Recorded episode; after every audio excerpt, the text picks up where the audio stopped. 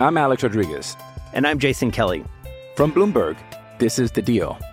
Each week, you'll hear us in conversation with business icons. This show will explore deal making across sports, media, and entertainment. That is a harsh lesson in business. Sports is not And, as uh, simple you know, I- as bringing a bunch of big names together. I didn't want to do another stomp you out speech. It opened up so many more doors. The show is called The, The deal. Deal. Listen to The Deal. Listen to The Deal on Spotify.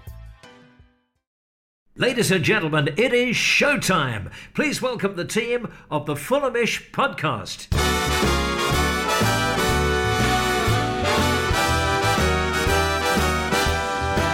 It's the Fulhamish podcast, your independent voice of Fulham FC. My name's Sammy James. Welcome to the show. Oh, yes, there's a lot to discuss. Only a couple of days now until Fulham's Premier League campaign starts against Liverpool at Craven Cottage on Saturday. Yes, we may not quite have as many centre backs as we like, but it's still exciting to be on the dawn of a new season. And we have a pretty good goalkeeper now between the sticks uh, to represent the Whites, which is exciting. We'll get into that transfer.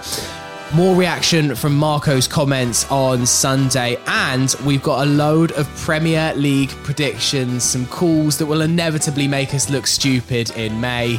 But hey, it's the nature of the beast. It's got to be done. And I'm joined by the regular Thursday club. I have to be on the dawn of a Premier League season, joined by my regular Thursday club, Jack Collins. Hello, listeners. Hello, Sammy. Here we go. Here we go again. Here we go. Peter Rutzler, hello. Hello, seatbelt strapped in. I'm ready. I'm ready. Let's do it. I enjoyed that just before we started recording, Peter, your words were, I'm really tired and the season hasn't even started yet. yeah, that's that's that's the current emotion. But you know, once we get in the swing of it, it's good. Got to get into get into autopilot. Start cruising. We're good. Let's go. I'm just so happy for there to be matches. I was saying it on Sunday's pod, and Archie was like, "Can we just delay the season until we sign a centre back?" I was like, "No, this fan base just needs this. We need matches now. It's been a long time um, without games." And, and Jack, look, we'll get into some of the issues, centre backs, Marco's comments, not enough transfers, etc., etc. But I imagine you must just be excited to to get going on on Saturday. Old routines return. Back to the cottage probably off to the Duke of Cornwall afterwards. It's it's an exciting day. Yeah, absolutely. Look, there's been a lot of negativity around the club, you know, from from us and included, I think. And and look, that's that's all well and good, and it's all. I, I think it was all reasonable. You know, we were looking at things, and, and you can see frustrations with different elements of what this club is. But ultimately, we are also about to start a new season. And, you know, with all of that taken aside, it will get to Saturday and the anticipation starts to build and everyone gets excited and off we go. And, and yes, it's an incredibly difficult start. And yes, it might not be the game that, that really kicks this season off for Fulham. But just the idea of, you know, last year we spent so long, you know, stressing about being promoted so that if we don't enjoy it when it's here. If we don't now, you know, enjoy this Premier League season, enjoy being back at the top table, yes, it's going to be difficult. Yes, it's going to be hard. Yes, I'm sure we're going to spend a lot of time being stressed and worried about trying to survive. But ultimately, that's what it's all about, right? We wanted to be back in the big leagues. We are back in the big league. We've got to try and enjoy that as much as we can. And, and that starts with an incredibly tough test against Liverpool, sure, but it starts uh, against Liverpool. And part of being back in the top divisions, you want to see you know the biggest and best teams in the world at the cottage and liverpool currently are that and, and ultimately that's the kind of prize we've earned by by what we achieved last season so yeah i'm i'm, I'm really excited about it and I'm, i can't wait to get behind the boys Peter, are you surprised by how this summer's gone? Because as Jack says, it, it has been negative. We've been negative. A lot of the fan base has been negative. And, and yet we should be excited. I am excited now. I think now that it's getting really close to the Liverpool game, I think I am flicking my switch from annoyance to just actually let's just enjoy this. It's, that's the whole point of football is is to enjoy it. And there have been issues this summer that recruitment, tickets, sponsors that we have covered in, in depth. But I imagine as a journalist, especially as someone that's having to cover all of these, you will be happy just to be able to talk about actual football rather than everything that goes around it.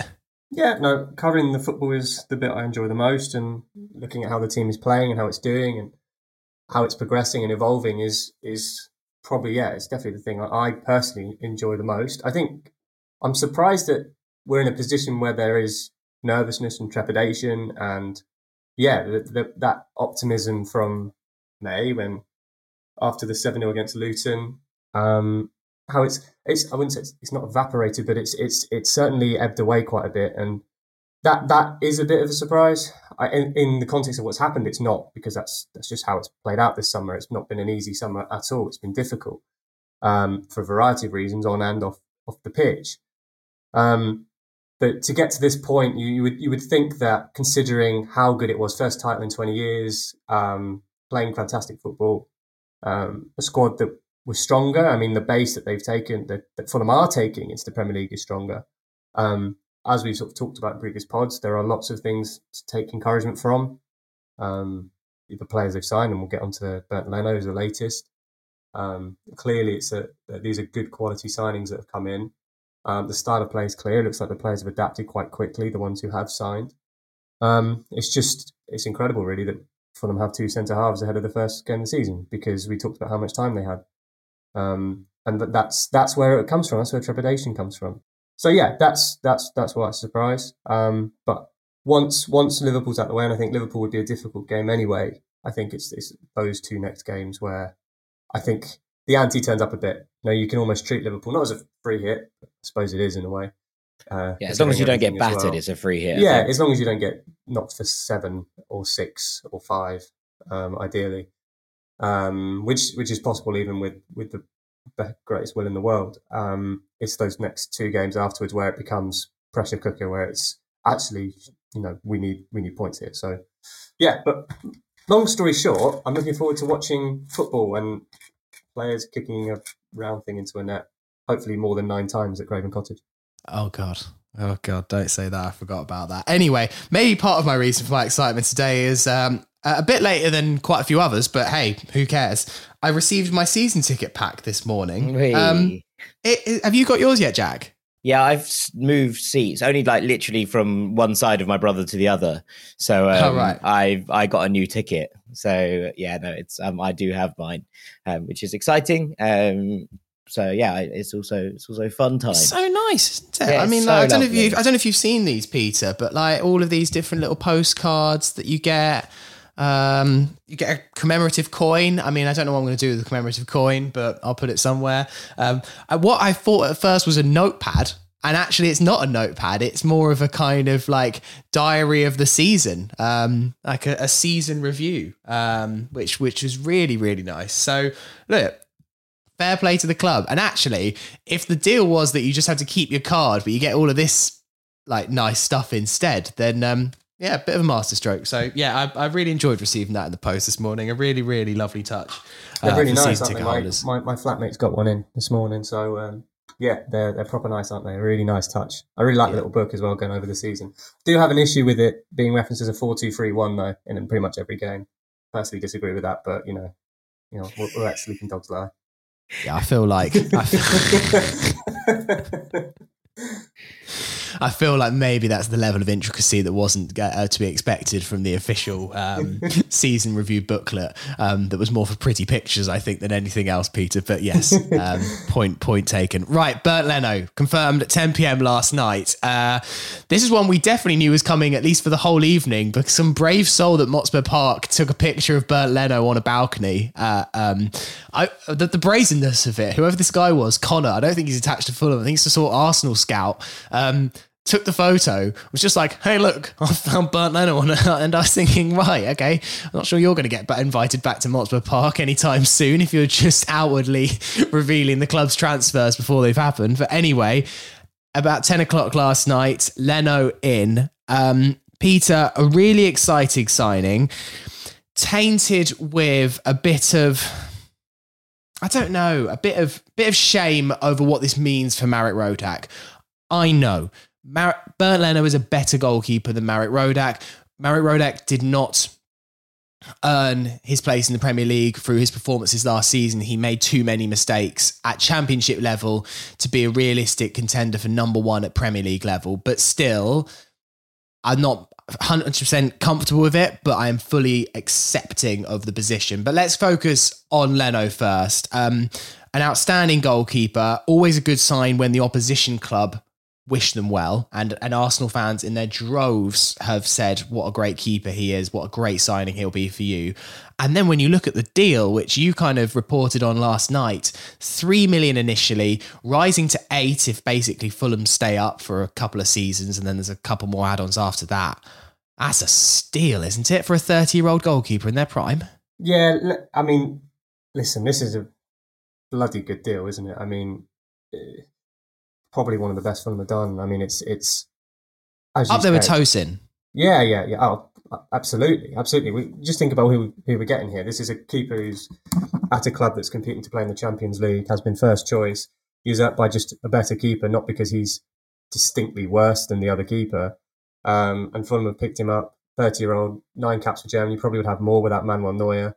Um, and Fulham are paying three million up front a million depending on Premier League appearances, and then as you said, there are two instalments based on Premier League survival of two million pounds. Um, I think it's a fantastic signing. I, I, think obviously Fulham would want it done sooner. I think that's the sort of pervading sense of the whole summer, to be honest. But clearly, this is a high quality addition. I feel like there's no debate about signing him or not. Like I know it's it's incredibly harsh on Marek Rodak, and Rodak was entitled to say what he said last season in interviews about I don't want this to happen again. Why would you? you you've got to you've got to stand up for yourself. But we talked on the pod last season about how Rodak hadn't really done enough to necessarily convince everyone that Fulham would be fine with him in goal. And and even then, the fact that Fulham have been able to get a player of Leno's caliber through the door for that fee, um, yeah, it's a no, it's an absolute no brainer, and um, it's a it's an outstanding signing, and it's a, it will, it's another signing that really does turn the dial for Fulham. Like, uh, no doubt about that whatsoever. And he's got that experience. He's a, he's a, it's clear that one Fulham wanted to be ambitious, ambitious in this window, but there's clearly a, a, an attempt to get that Premier League experience, that sort of know-how into the squad to say, look, to get players in who've played at this level, at a good level in the Premier League, um, to just lift, elevate the rest of the squad. Um, and Leno, Leno will be, is a great addition in, in that sense. A really fantastic shot stopper. I think is the best, his best attribute. So, um, really looking forward to seeing him play. Fulham have done well with keepers. Obviously, Areola came in last time. He got player of the season, didn't he? Um, so let's see how, how well Leno does. But you know, I, yeah, this is a this is a really good signing.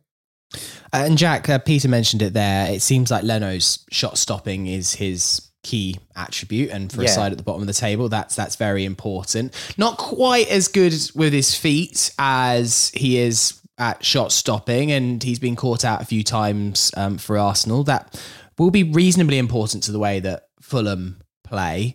Um, is that a concern at all, or is shot stopping just so important when you're a team at the bottom and and how good you are with your feet is, is secondary?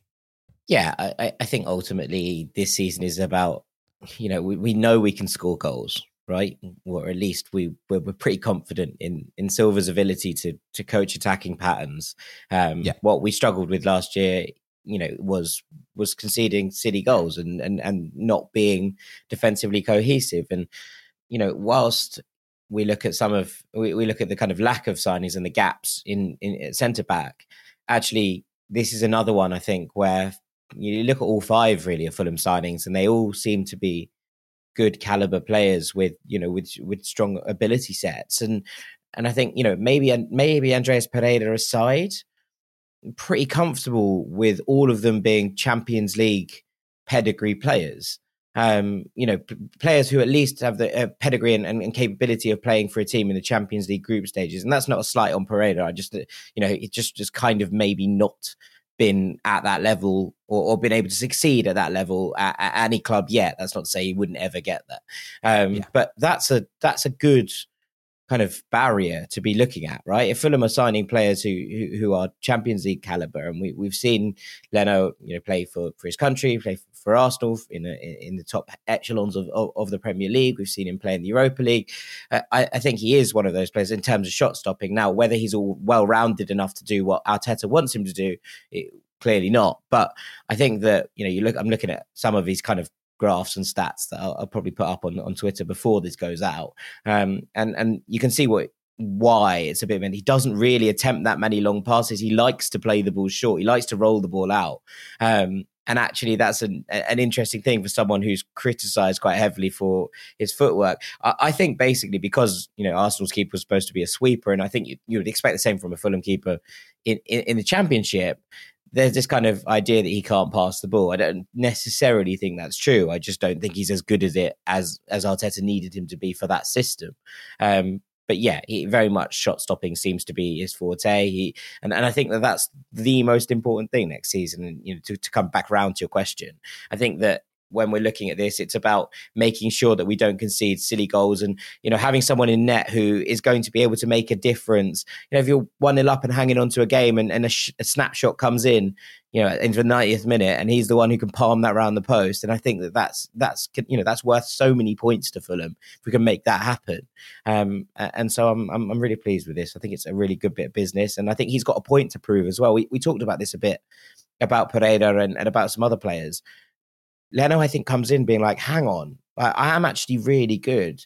And and he's not still a million miles off the German squad, I don't think, for this He was in the World German Cup. squad for the Euros last year, wasn't he? Yeah, you're absolutely right. Um, but he hasn't been called up since November 2021. He's kind of been usurped uh, a little bit in the kind of pecking order by both Kevin Trapp, um, who had a brilliant season at uh, Eintracht Frankfurt, and and Oliver Baumann at Hoffenheim. So he's got a point to prove, I think. And if he does come out flying and, and, and starts this season really well, I think there's a genuine chance he might well be included in the Germany uh, squad for, for the World Cup. So he's got that to to kind of work at and, and, and trying to prove himself for that. And I think that's an amazing thing for Fulham because you've got someone here with the bit between their teeth who's a you know a bit probably a little bit not necessarily put out, but uh, someone who's like, okay, I kind of assumed when Arsenal bought me for that kind of fee, I was going to be their number one for for a little while, especially because when he came in, he was such an upgrade on Petr Cech, and, and and everyone was so pleased to have him. For him to be usurped so quickly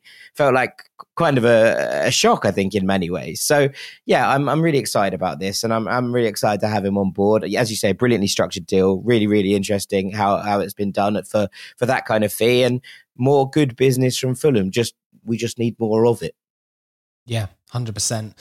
And Peter, we spoke at the end of last season. Actually, we had the discussion um, where I said about how every team in the Premier League, I feel like had a standout goalkeeper. And I remember there was a bit of back and forth where I said, oh, "Is Robert Sanchez a standout goalkeeper?" And then Jack made me look a little bit silly by saying that he thinks he should be Spain's number one, um, which um, you know I haven't been crying myself to sleep about um, every night since. but it is true when you look at the, the Premier League that even teams towards the bottom have have a really good goalkeeper. And I, I think the, the, example I think is where Aston Villa finished last season, and they have someone like Emi Martinez, who's who's absolutely class. Um, the link here that Arsenal's uh, goalkeepers tend to go somewhere to a bottom uh, half Premier League team. It's an essential, I think, in the Premier League that we've got this, and and you look now at the difference between us, Forest, Bournemouth, those kind of sides at the bottom. And if we can just get a couple more transfers in, the caliber of player that we're signing, now we've got this high caliber of goalkeeper. I'm getting so much more confident in our starting 11. Yes, there's his issue at centre back, but other than that, I'm happy with the side going into Liverpool. I think the hope has to be that when other players see the squad Fulham are building, that that might encourage them to make decisions they may not have done otherwise. Because as you said, like it's quite clear that the the quality level is pretty high with what Fulham are doing here. Um, you're right about keepers. Um, I think Forest got Dean Henderson in, so it's a yeah. pretty good option in goal. And Luke um, Travers for Bournemouth was always a, my, my, a, a yeah, Premier League quality. I mean, Bournemouth are in a, a, very difficult situation at the moment. Um, yes. But you're right. I mean, to be honest, the Premier League is, is, is an elite competition, isn't it? I mean, we, we've talked about how the, the clubs that you would want to try and haul in as you know the middle ranking clubs now are so strong if you've been in for a few seasons because they've been able to use the the broadcast money to recruit high quality players um but even to you know even at the lower end of, of, of the table um every every club needs a, a top quality keeper and, and it makes a difference. Fulham saw that two years ago. Yes Fulham were relegated but Areola was a difference between it was one of the best for goals prevented I think I can remember rightly, in, in, in the statistics front. And um, it's you know he's now second choice at West Ham. So um, yeah, that probably reflects it to be honest. And, and yeah, I think we'll probably it's pretty likely we'll look back on this as one of Fulham's best bit of business of the summer, particularly if uh, the season starts well.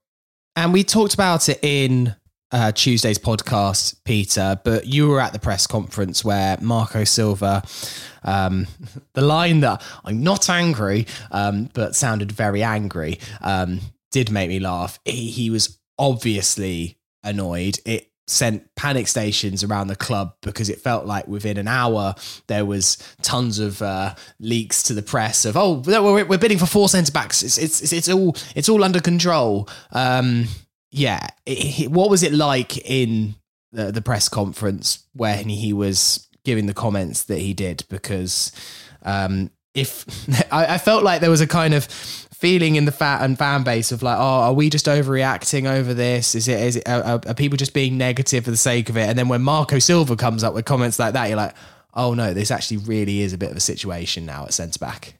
Yeah, I mean, I, I, personally, I wasn't too surprised because obviously I'd written like a month ago saying that Silva was unhappy with how the window was going, and the fact that there was still only two centre backs on the book, I think that he was willing to use, of course, is Terence Kongolo, who's been in, been on trial at Stoke. Um, for Silva, it's frustrating that it's not all been done. You know, he said at the time, we said at the time that it was a, a changing of the guard with those players going. And um, it was interesting that in that interview in Portugal, he, he talks about it being an ambitious plan. Um, you know, have 10 players or, or, whatever it is out and then the same in, you know, was it then too ambitious or has it just not functioned efficiently enough? Um, I asked Silva in, in, the presser about, you know, he's working with Alistair Mackintosh and Tony Khan. And, you know, he was you know, he said they were all on the same page. It wasn't upset with anyone, and not to write that he was upset with anyone, and and that they were all, you know, frustrated about the situation. And for Silva, you know, like any coach, he wants the best hand he can get. You know, like Scott Parker does at Bournemouth, and we've seen the, the noise that that'll come out of there. And you know, collectively, this is this is an issue for Fulham, and um, if they can get that that centre back, it will help. You know, I feel like once they do get that centre back, it's it does change the picture a bit. Yeah. Uh, Jack, it's obviously a change in tack and what Fulham are going for. Yeah. The, the, signings that we've brought in are high quality. You look at kind of Forest's signings, and look, they've done really well on a couple of them, but it's kind of a bit more of a scattergun approach, and they needed to sign a lot more players than we did. But there does feel a little bit similarities to what we did in 2018. It might work for them, it might not work, it, it might not. Fulham have obviously tried to go for really targeted, high quality players, and there's no point bringing in someone that isn't of the level just because they're available. But at yeah. centre back, I, I feel like it's this was maybe a position where actually we didn't we could we don't couldn't afford to be so smart about it.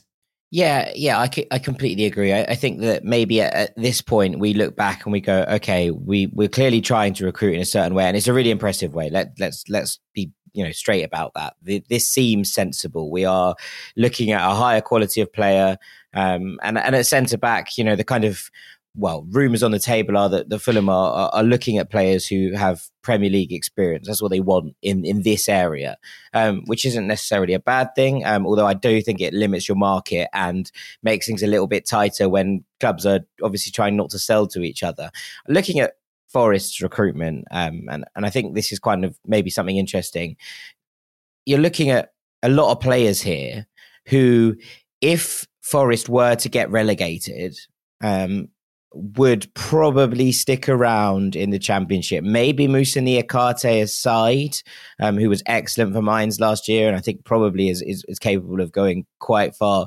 You know, we've got a lot of players here who are either kind of being brought around from from from different areas. You know, Harry Toffolo, Lewis O'Brien, both brilliant in the championship for Huddersfield last season. But if Forest were to get relegated, you'd think they'd stick around. Neco Williams, you know, hasn't really proved that in the Premier League yet. Obviously, it, it depends on how they get on this year with him, but equally would maybe stick around if Forest were going to have another run at it. And if they went down with this squad and kept most of it together, you'd expect them to go on and win the championship the season after, right? Because these are players who who are capable of doing that. We can't really afford to do that because there's so much in this about you know where, where we're looking at it and going we, we can't do that again you know, there, there's so many of these players here, and I think this goes not just for the players coming in, but maybe for some of the squad as a whole. Full stop. That it's going right. We're just not going through that again. Um, and and I think that that's what what's kind of the difference here. Forest, this is their first time up in 23 years. They'll obviously be you know massively massively hoping they'll stay up, obviously. But if they don't, they've recruited in such a way that quite a lot of these players are tweener players, I think, and and, and will be able to to hang on to them. You know, unbelievable season in the Premier League aside they'll probably be able to hang on to them or most of yeah. them should they go down. I don't think that's what Fulham are trying to do, and I think that's the difference in in how you recruit there because it, it makes it, it makes it very difficult to to kind of make sure that those deals get across the line. And look, the other thing is with Forest is that they're not done. Right, all reports coming out of of Forest are that they want four or five more. Yeah, that's a lot of players to ingratiate within a new squad, and we've seen it not work before. Now, that's not to say it won't work, but it's a it's a okay. They needed to do it as well in the same way that Fulham needed to do it all those years back. That you know everyone criticised the amount of, of spending that was done and the amount of players that came in, but there weren't enough bodies in the squad full stop beforehand to to make sure that yeah. that did work. So you, you can't really blame Forest for doing it. And I think they've brought in some really interesting players, but it's uh, a it's a it's a dangerous game in, in some ways, and, and Steve Cooper has a, a has a lot to work with. Fulham seem to be on a far more narrow track in terms of the players that we've been bidding for. Now that might have changed this week with the the four centre back offers that were rumored straight after these comments came out of the press conference, and and the fact that everyone was briefed on Fulham being in for four different players, and maybe it will become a little bit more panic stations. Um, but if it does end up being panic stations now, all we've done is wasted a month. And I think that's the the kind of problem with this is that you know, if if it's all well and good being clever with your transfers, but if the clever transfers don't come off and you end up signing the players that you could have signed a month ago on a, a you know on an increased fee and paying the money that they want or have demanded right from the beginning, you've only shot yourself in the foot really, and and that's the kind of tricky balance that Fulham have to strike. Now it's not easy, um, but I think that that ultimately even one of these one of these links had come through by now, we'd be a little bit calmer going into this game.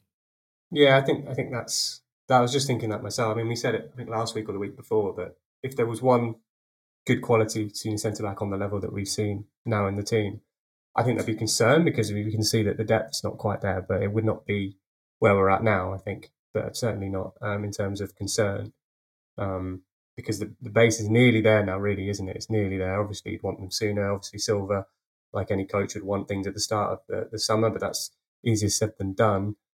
Um, but in terms of actually where the squad is, it's, it's not a million miles away, is it? We're not talking um, from a good eleven, but the fact is, there hasn't there isn't that centre back, so um, that's why we're it's slightly more heightened. Uh, uh, have we got any idea who this centre back coming in is going to be? Have we are we are we any closer to knowing? What's been funny this summer is that all the signings that we've made, I've been confident they're coming. in. Bernd Leno was reported a couple of months ago, but it just felt like I think we're going for that person. I can't pin down who Fulham are going to get. We've seen the names. We've seen Issa Diop. We've seen the lad from Turkey. I can't remember his name. Sorry. Um, we've seen uh, Vestergaard. Have we got any idea, Peter, if you're a betting man, who is the centre back that Fulham are going to sign that clearly is going to solve the problems, fix the leak for now? Do I know who's going to be the centre back coming at this point? No, is the answer. Um, just just looking through some of some of the names that have been linked, Attila Szalai from the conversations I've had, I haven't really got um, a sense that that's one. For Jannik Vestergaard, he's liked, um, but that's not the same as, as, as actually being able to get him at this point. Obviously, there were offers made for Malang Sarr, but I think reports suggest he's going to France instead. I know he's had interest from France. Chelsea need to get replacement because they're looking for a centre back too. Issa Diop, of course. I think Issa Diop's the one that's been most most pronounced. It's the one that's probably of those names we've sort of seen take a take a lead, I suppose.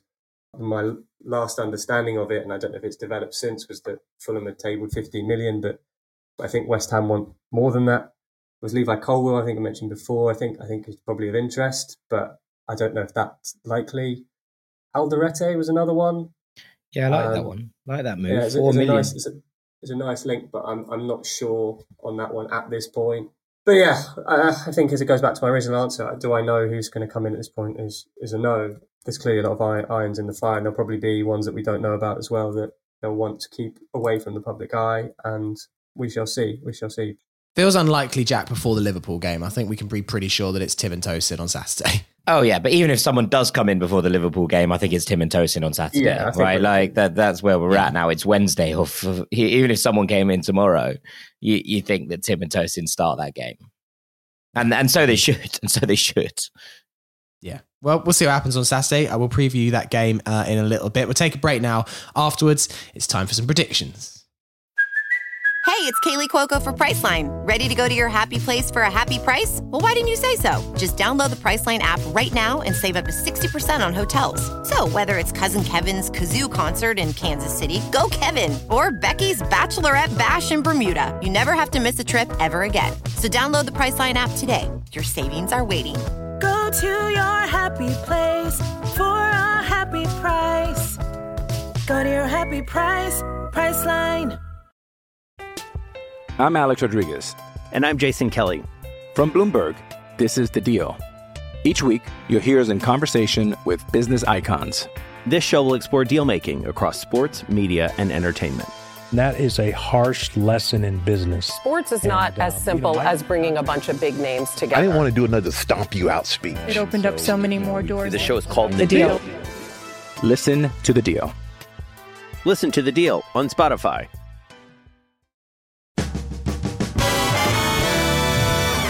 Part two of the Fulhamish podcast. Is Sammy James here with Peter Rutzler and Jack Collins. As the season is starting, of course, it's that time of the year where everyone's getting their fantasy Premier League teams ready.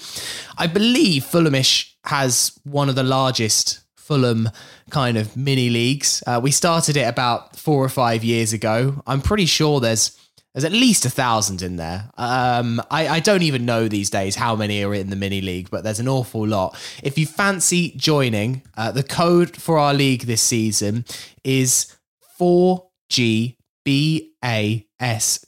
That is 4G.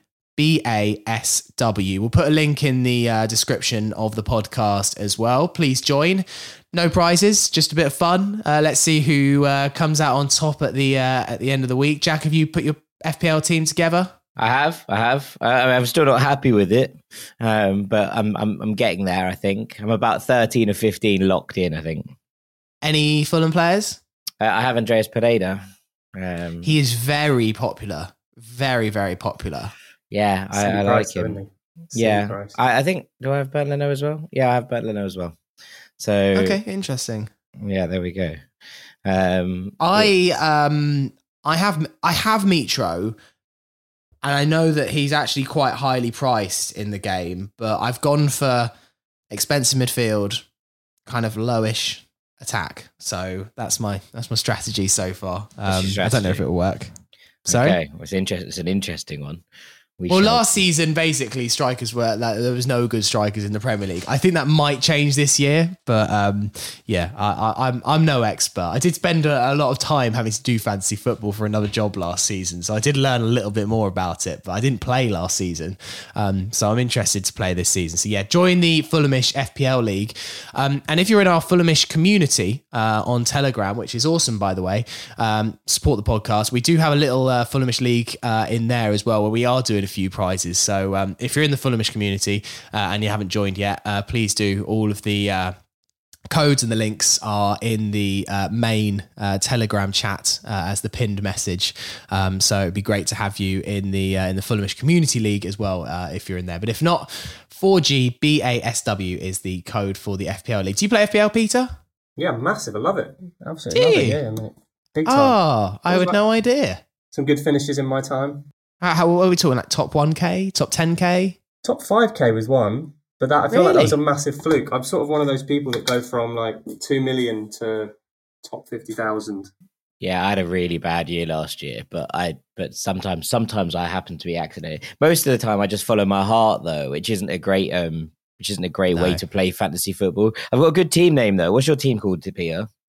But I've had, I've had the same name for for years, like since since secondary school. So it doesn't make any sense to anyone apart from people that I went to school with, which is Roddy's Rat Pack. So um, what? Okay, that makes no sense. What's yours, Jack? Well, I've been I've had the same year, name for years as well until this year where I decided to change it. I've been Lord of the Wings for a long, long time. Um, but this year I'm just pulling your leg. Oh, very good. Okay. Uh, mine is Umbabushka.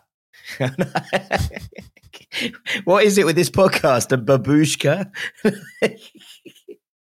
What? When have we ever mentioned Babushka before? It's just a Yeah. good song. no, because we had. Do we not have a couple of? um Do we not have a? No, okay, ignore that. I thought it was. I thought we had Okay. a. This will catch on then from it, but maybe I didn't. Maybe that was just me being weird. Uh, I don't think we've had a babushka. Uh, this will catch on, but it's a good shout uh, for for any future inspiration. Uh, if if you're out there, uh, fancy Yeah, take it. putting, this will catch bad. on together. Yeah, I was just looking for. I don't know why. I'm just quite excited by the signing of Mbabu. I was like, I need to name my FPL team after him. So yeah, um, uh, I'll, uh, I'll maybe next week I'll take a look through the league once it's kind of opened, and I'll try and pick out some of the best names uh, in the uh, some of the best Fulham related names in the league. Right, let's do some preseason predictions. Uh, we did this last season, and it was uh, a lot of fun to then kind of revisit them at the end. Uh, we got some of them pretty spot on. We got uh, a few things uh, catastrophically wrong, uh, mostly involving Huddersfield. That one. Um, so we'll go again, and we'll play them at the end of the season and see how close we were. So. Your first prediction that I would like, I'll give mine as well, is Fulham's final position with a bonus point for the number of points. Uh, Jack, I'll start with you. 16, 39. Peter. Oh, this is so tough. Like I, I'm just on the fence between 17th and 18th, which is Which is which is the stress. which is quite a Yeah, God. stressful fence um, to fall beside. I think Fulham will get similar points to Jack's at 37 or 38 for me, but I think it's going to be a high points total to stay up.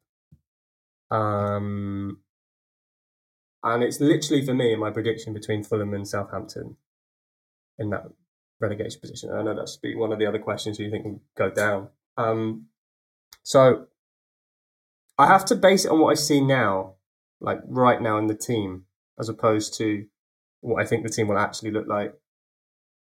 But I suppose It's a prediction. You can predict if I you think that predict that Fulham, will, will Fulham sort it out. Yeah, fine. Seventeenth, thirty. What did I say? Thirty-eight. Yeah. 38, 38 points. Seventeenth, thirty-eight points. Fine, we'll do that. Okay. I'm going to go for 15th Oh bloody hell! and 42 points. I'd be so happy. That would make me so happy. Forty points. My God. Imagine getting over the 40 point, the magic 40 points total. It's been it's been eight million years. You know what? I was too negative last year and I didn't say that Fulham would win the league. I learnt my mistake. Yeah. So I've gone the op- I've gone the opposite. I think it's going to be a final day job in this. I, I, I, I it's gonna be, it's gonna be so tight because uh, even even with a strong team, I still think it's going to be tight. So um, we'll see. Maybe I'll be wrong. Maybe there's someone will bomb. But Okay, next question. How many goals will Mitro score? JC? 15. Okay. 11 non pen, 11 non penalty goals, I think. I'll write that down as a little extra. Okay. Peter. fourteen. I I this just is just in the Premier League, yeah, not like all comp. Yeah, yeah. Yeah, yeah, we'll say Premier League on this. Okay. I'm gonna Right, what's your all comps, Jack? Is it like 25, 30? What are we talking? No, I would have said 16. he has one goal as we crash out the FA Cup in the third round. Like- I'm also I was gonna I was gonna undercut you both, but actually that is the kind of area that I was gonna go for. So I think I will go for 15 as well. I don't I I I know I like to make things interesting and make it a battle, but realistically, I think if my other prediction of 15 from 42 points is to stand, I think you need Mitro to be scoring around that many you goals. could have got you could have gone higher, mate. You could have gone higher. I can't go high. I just don't think that's realistic. 15 is any- a lot of Premier League goals. 15 and he's in the top kind of like well, he's in the top five or six probably for Got- goal scorers got- in the league. He got 11, didn't he? The the two four years ago it must be now. Yeah, Uh, yeah. four- I Yeah. think So it's I don't think it's it's and this is a team more geared around his strengths. And I think he's a better player than he was then. So I don't think that's that's that weird. No, no, no. But still, look, well, basically Tony- saying it would be very impressive if he did it. Antonio's never managed that amount. You know, there's still a high bar to hit 15. You know, like there's a lot of established Premier League strikers who don't tend to hit those numbers, but we are a team fully built around him. So you'd hope that he's hitting those numbers. Right. We did this last year and it worked. Um, second top scorer on the full assumption that Mitro is top scorer. It's almost pointless doing that, but second top scorer is a little bit more up for debate, um, particularly more up for debate now that we know that Harry Wilson's got uh, a fairly uh, serious injury at the start of the season. So, Peter, I'll start with you on this one. Solomon. Ooh, yeah. Solomon. Okay. Yeah. Yeah. Uh, Jack? Bobby Decordova Reid. Yes, there he is. This is my shout as well. I think it might be. Although I do wonder if Fulham bring in another attacker, if this might have to shift. But uh, for now, with the squad that we have at our disposal, Bobby Reid. The only one that I can't work out is how much Pereira is going to play. If Pereira is constantly in that 10 role, he will get a lot of shooting opportunities. Yeah, he's not that good at it, though. I was going to say Harry Wilson, but obviously with the injury, I'm not so sure. But I mean, it may because he last when Bournemouth, when he was at Bournemouth, he was their top scorer because he just has an ability to pick up goals at, and he can do it at that level. So, but I'll go with Solomon for now. Okay. Luke Luke, ha- Luke Harris.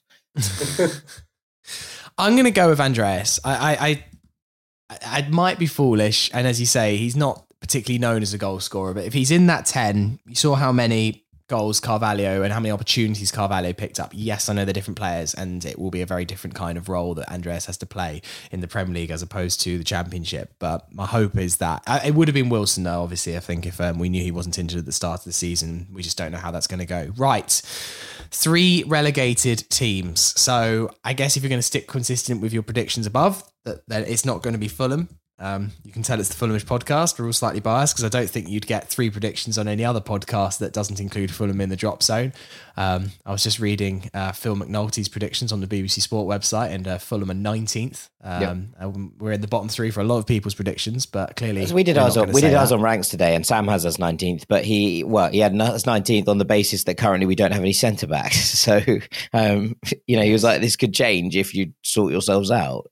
And I suppose yeah, that's yeah, the that's flip. literally my my sort of take on the board. But also, I feel like in predictions, you are allowed to predict that something will change. Therefore, I don't. Fulham yeah. will sign centre backs. Like yeah. we're going to. I'm. There's not going to get to August the 31st, and suddenly we're still in the same situation. Fulham I said that about August the first, mate. So here we are. Well, yes, I know. I mean, yes, I'm putting maybe too much faith, but we will. We're just not. There's no way that's not going to happen. And given our track record on deadline day, I imagine they'll be good. The problem is it might all be too late. But anyway, three relegated teams. JC, go.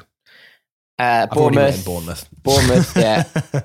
uh, the only team who have managed to prepare for this season currently, like without actually without actually becoming better at all, which is genuinely quite remarkable, frankly. Um, Bournemouth or Everton, Southampton. Bang, there you go. Interesting. Two uh, non promoted teams. Um, Peter, your thoughts? Bournemouth, for Jack's aforementioned reasons. Um, it's generally stunning how they've managed to get worse. Um, Brentford, um, I'm not playing, well the, uh, playing the hits on the Fulhamish podcast. Rewind the hits, no, ladies and gentlemen.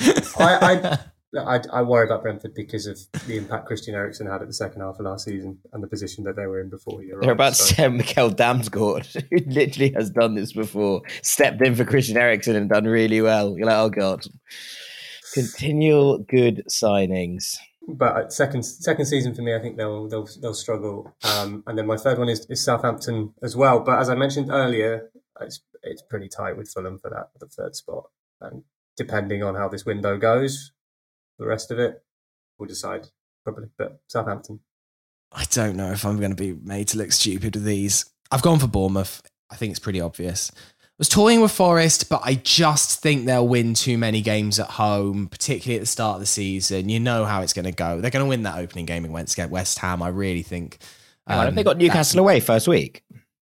Oh, they've got oh sorry, opening home games West Ham, um, okay. and you just it just screams home wins, big atmospheres. I, I can just see them kind of bit doing a bit of a Brentford that they did last season. So I've gone for Bournemouth, Leeds, and Brentford. Leeds for me, I know they have brought in replacements for Rafinha and Phillips, but to overhaul a weak squad, lose your two very best players, I just I don't massively see it. And they were really poor at points last season. They pulled it out the bag late on. And Brentford is a little bit more out of hope rather than expectation, but I've just I've just um you know I'm I'm manifesting here. Um, say it and it will happen. So okay, let's move on swiftly to top four in order, please. Um, Jack, I'll start with you. You're Obviously, you've done these predictions, so you can uh, you can just rattle off what you said on ranks. Uh, yes, City, Liverpool, Spurs, Chelsea. City, Liverpool, Spurs, Chelsea. You think? Yeah. Um, Even after all of the upheaval. I just think they'll sort their shit out. Okay, Peter. City, Liverpool, Spurs, Arsenal. Mm. Uh, they've surprised me greatly this window. I really hope it's that. For what it's worth. Yeah. Um, yeah, I'm not going to go against the grain here. I'm going to go exactly the same as Peter. So City, Liverpool, Spurs, and I think that Arsenal look It's quite open, I think, pretty- that's fourth spot. Yeah, I mean, it could be United. I just you know no idea what to expect from from Ten Hag, but it doesn't feel like the greatest preseason. The Ronaldo problems seem to be you know lingering It's and been a very impressive so- preseason. It's just that problem. Yeah. Um, okay, next one. Back to Fulham. Fulham player of the season. Um, this is this is tricky. I think, and none of us said Mitro last year. Mm. Jack, Uh, Joao Palhinha. Peter, this is really tricky, sorry. Um, God, that is really tough. Um, I am going to go with Bernd Leno Mm, okay. following the Areola school. Although I don't know if he'll be as busy, but he might I hope be. not. Let's I always think if if the uh, goalkeeper's got player of the season, it's often not a great sign. Um, it's normally a uh, you know when a goalkeeper wins man of the match, it's not it's not normally great. Um, yeah. I'm going to go with Mitrovic because if he does score 14 or 15 goals, that will be the reason that Fulham stay up. And if he scores 15 goals, you imagine Fulham probably will be staying up. So sticking with the consistency of the predictions, I think that Mitrovic might do it again because that would be player of the season worthy if you get those goals that um, that that keeps us in the league. Finally, um, a Fulham hot take prediction. Um, if you don't have one, then uh, no stress. But just something a little bit that you see happening this season that maybe um, you can look back on in May and be really smug about because you you called it. Joao Palhinha's get the most yellow cards in the entire league.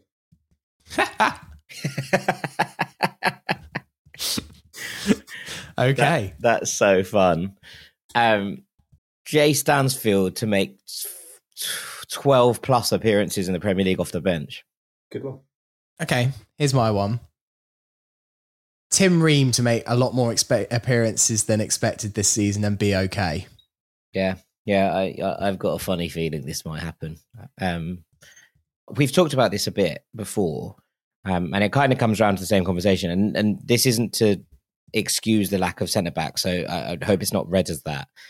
But I do think that part of the problem with what happened last time with the centre backs that came up with Fulham was that they weren't adequately protected, and I think that with Palhinha and Reid as the pivot, if that is how it's playing out and how it looks like it's going to play out, I think that they are much better protected in those spaces so that you know they're not being run at constantly. That's not to say that the investment is not desperately needed in that area, but I do think that actually protecting them is very, very important, and so I'm I'm pleased with it. I think it's quite hard to be a centre back in this Silva team because of how front foot it is, because of the way fullbacks get forward. Um, I think Jack's right in terms of protection, and I think hopefully that will be the case. But there will be moments where they're going to be exposed, and it will make them look bad. um, and even against certain opposition as well in this league. It's just it's like if you with the Tim Ream stuff, like it's just it's just. I, I know, obviously, as Jack said, it's not excusing the need for a centre back, but whoever plays is going to have a hard time on Saturday. Like they're going to have a very hard time. They may be, they may be made to look silly, and they may be good players. Um, so I just hope there's not too there's not too much anger on Saturday about it because it's not really fair or necessarily appropriate to be honest. But um, let's see. I just, I, I there's, I think a lot is made of the gap. I, I just can't quite see how Ream can be so good at one level under a system. And last season, I think he looked better than ever at times. I just think he'll be okay. Yes, he will have games where he's jumped done for pace or moments where he struggles against a particularly good striker. Everyone's going to struggle against some of the strikers in the Premier League. They're going to make you look silly. But I just have a feeling that he's going to play a part this season and he's going to be fine. And it might be injury induced, or it might be because um, Silva's rotating, or it might be even because Silva switches up the formation. But that's my that's my hot take but we'll, we'll, we'll wait and see. I've just had this feeling for a little while. Anyway, they are our predictions. I have written them down, and uh, we will go back to those in May, and uh, we'll we'll see how we get on, uh, gentlemen. Right, we'll take another break, and afterwards uh, we'll just look ahead to Saturday's game in a bit more depth against Liverpool. Part three of the Fulhamish podcast. It's Sammy with Jack and Peter. Uh, let's briefly look ahead then to Liverpool on Saturday, twelve thirty at Craven Cottage. It is live on BT Sport in the UK. And Jack, um, Liverpool have had an interesting pre-season. Um, a good win against Man City in the Community Shield on Saturday. From the bits I watched of the game, it, if that would have been four-one Man City, I wouldn't have been too shocked. Man City, particularly Haaland, um, missed quite a few big chances, but Liverpool kind of dug in, managed the game well, came out with a good win. They've had some interesting results though during pre-season. They got absolutely thumped by um, Man United, but then then themselves thumped RB Leipzig. They had a 3 0 defeat to Strasbourg on Sunday, admittedly with a much weaker side. Yeah, they, um, I mean, um, that, that, I wouldn't read anything into that result. Like, literally, I yeah. think Fabio Carvalho was the most senior player that played, so I wouldn't, I wouldn't worry about that one. Um, but it's been a summer of, uh, of a bit of transition for Liverpool with, mm. with, with Mane out and, and Nunez in. Um, what do we make of them and have Fulham got any chance? My only hope is that I this is the game that I would want Fulham to start against. A big team. You don't know how they're going to be on the first game of the season. I would rather face Liverpool now than when they're in some massive flow in March and April and they're fighting for the title. This is the time where you might catch them on an off day, but it's still unlikely. Yeah, maybe. Um, I, I also don't mind this as an opening fixture, but for slightly different reasons. I, I think it's one of those where if Fulham aren't in our groove and we lose to Liverpool, the chances are that you know you you look at the Liverpool and the City games and you go you know it takes something pretty remarkable to get points out of those games whatever point you play them in the season right? So us playing them when we're not clearly at full strength yet we haven't got all of our signings through the door we haven't found our rhythm is not necessarily a problem because it means that we get that game out of the way. Whereas if we were on a run of 3 games in i don't know January and we came up against Liverpool, you know, the chances are those run of three games are, are going to be ended. But instead, you know, they're play, we're playing them now and getting them out, out of the way. And I think that's that that's probably for the best.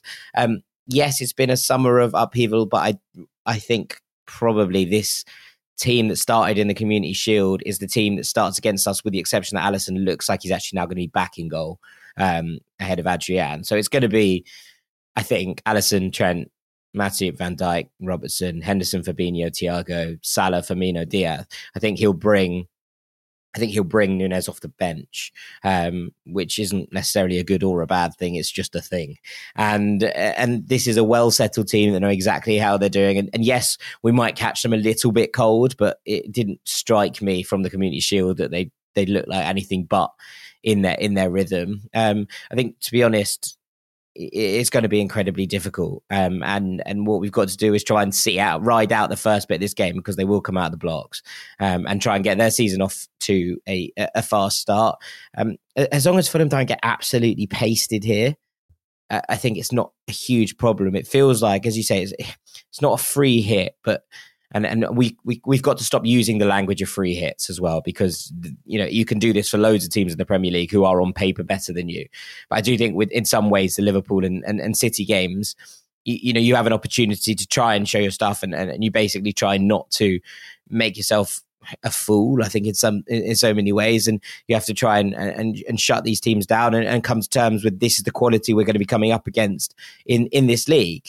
Um, but on the whole, I don't think it's necessarily a terrible thing that Fulham are playing Liverpool first because I think you know I'd rather have ourselves in a rhythm and have our own vibes going on by the time we play teams who are more beatable. And and look, ultimately, you look at last season, right? We we took four points off Liverpool last time we were in the Premier League but they were four of our only points in so many ways. Um, so, so it, you know, yeah, it's all it's brilliant. Obviously, beating the big teams, it's brilliant having having those shock results. But your survival is won and lost on the teams around you. And, and how you play against the teams around you, and and that's what's going to matter this year. So I, I think in in that regard, it, it's a incredibly difficult opener, obviously, um, and, and, it's going to be a, a, good occasion, I think, as Fulham return to the Premier League. You know, and that early kickoff, hopefully, that everyone will be a little bit cold, um, and, and we can try and, and try and make a shock happen. But it, it's going to be very difficult to do that. It's just a question of you know, I think how we apply ourselves in this game, and you know, we, we've talked about it a little bit, but we were very good in, in parts of that Villarreal game. Yes, the finishing was a little bit wonky, but and there were there were occasional hairy moments at the back, but mostly I thought we were we the better side against a team who, you know, got well deep into the Champions League last year, and and I think that it's probably important to kind of rectify that. I mean, Peter, I think back to that game in the pandemic, which was the one where fans were allowed in, the one all draw where that's almost maybe a bit of a blueprint of how to play these these bigger sides. Ride out the opening 20 minutes, make them realize, oh damn, we're in a game.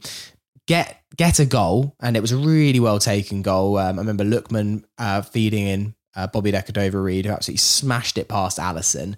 And then Liverpool got frustrated, frustrated, frustrated. Shouldn't have really got the, the penalty was dodgy. It was possibly a penalty, but it was it was and dubious. And Fulham obviously were, were robbed of a penalty themselves um, from a, from a handball.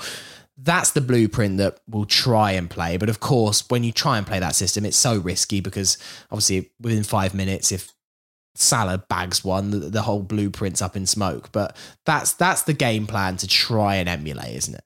Uh, I do not think that's going to happen. And I think when we think back to those games two years ago, we won't see the same thing. I think the reason it was successful was because of the way Parker had the teams playing, and they were really suited to teams that come at you. Um, as you know, it was real control over games, really holding the teams, preventing them from doing anything, suffocating while also trying to find gaps by yourself, that's just not the way Marco Silva's going to play. And I think the best example of what Fulham will probably do will be Man City in the FA Cup last year.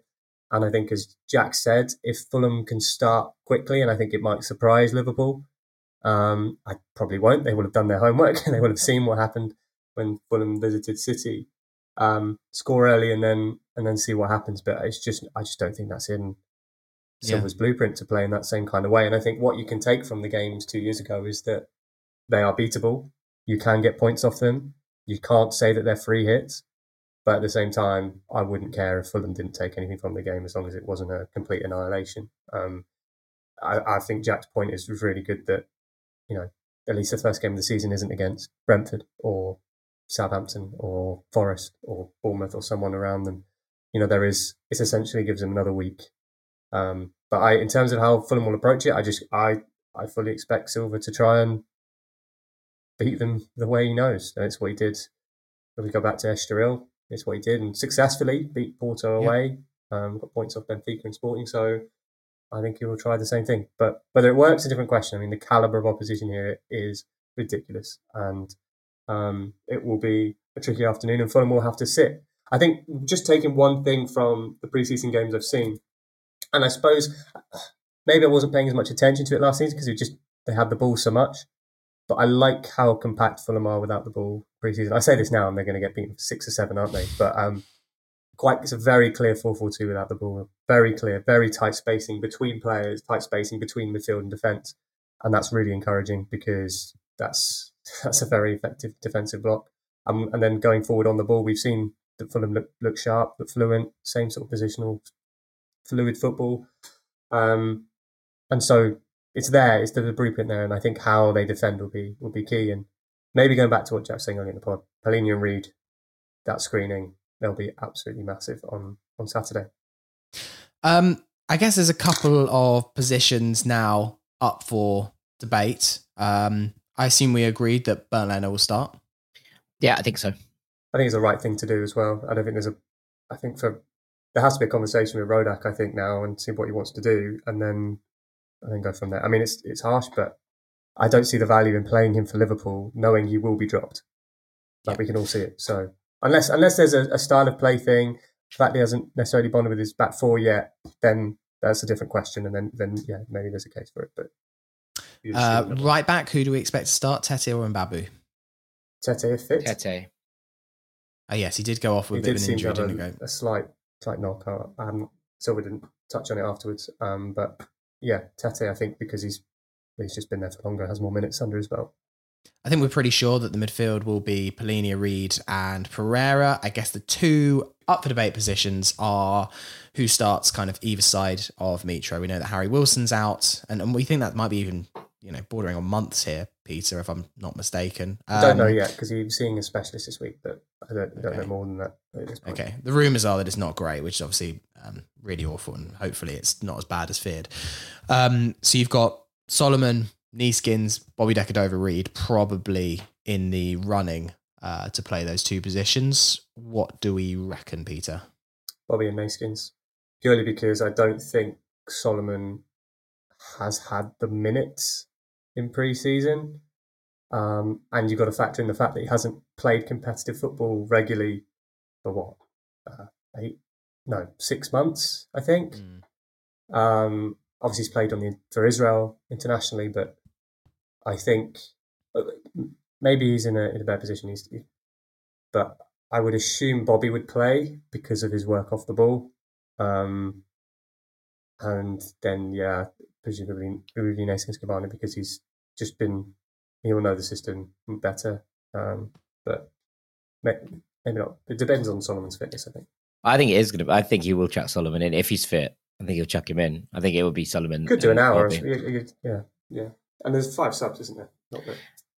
Yeah, I mean, I, I wondered if you know, obviously, it's going to be it's going to be Mo Salah down that right hand side, who has scored in I think his last five opening day fixtures. Um, just one for the just one for the stats. Um. I think it might be interesting to to see if he if he does have Solomon not fit or, or not fit enough to start, and obviously without Wilson, and he starts Bobby on the right. I was going to wonder if there there might be some element of his his thing that tries to double up on on Salah. I think uh, you're right because against Villarreal it was Bobby who started on the left and yeah. started on the right in front of Robinson. So, so, I think I wouldn't be surprised by that. Mm, interesting, an interesting one to consider. Well, we'll see what happens on Saturday.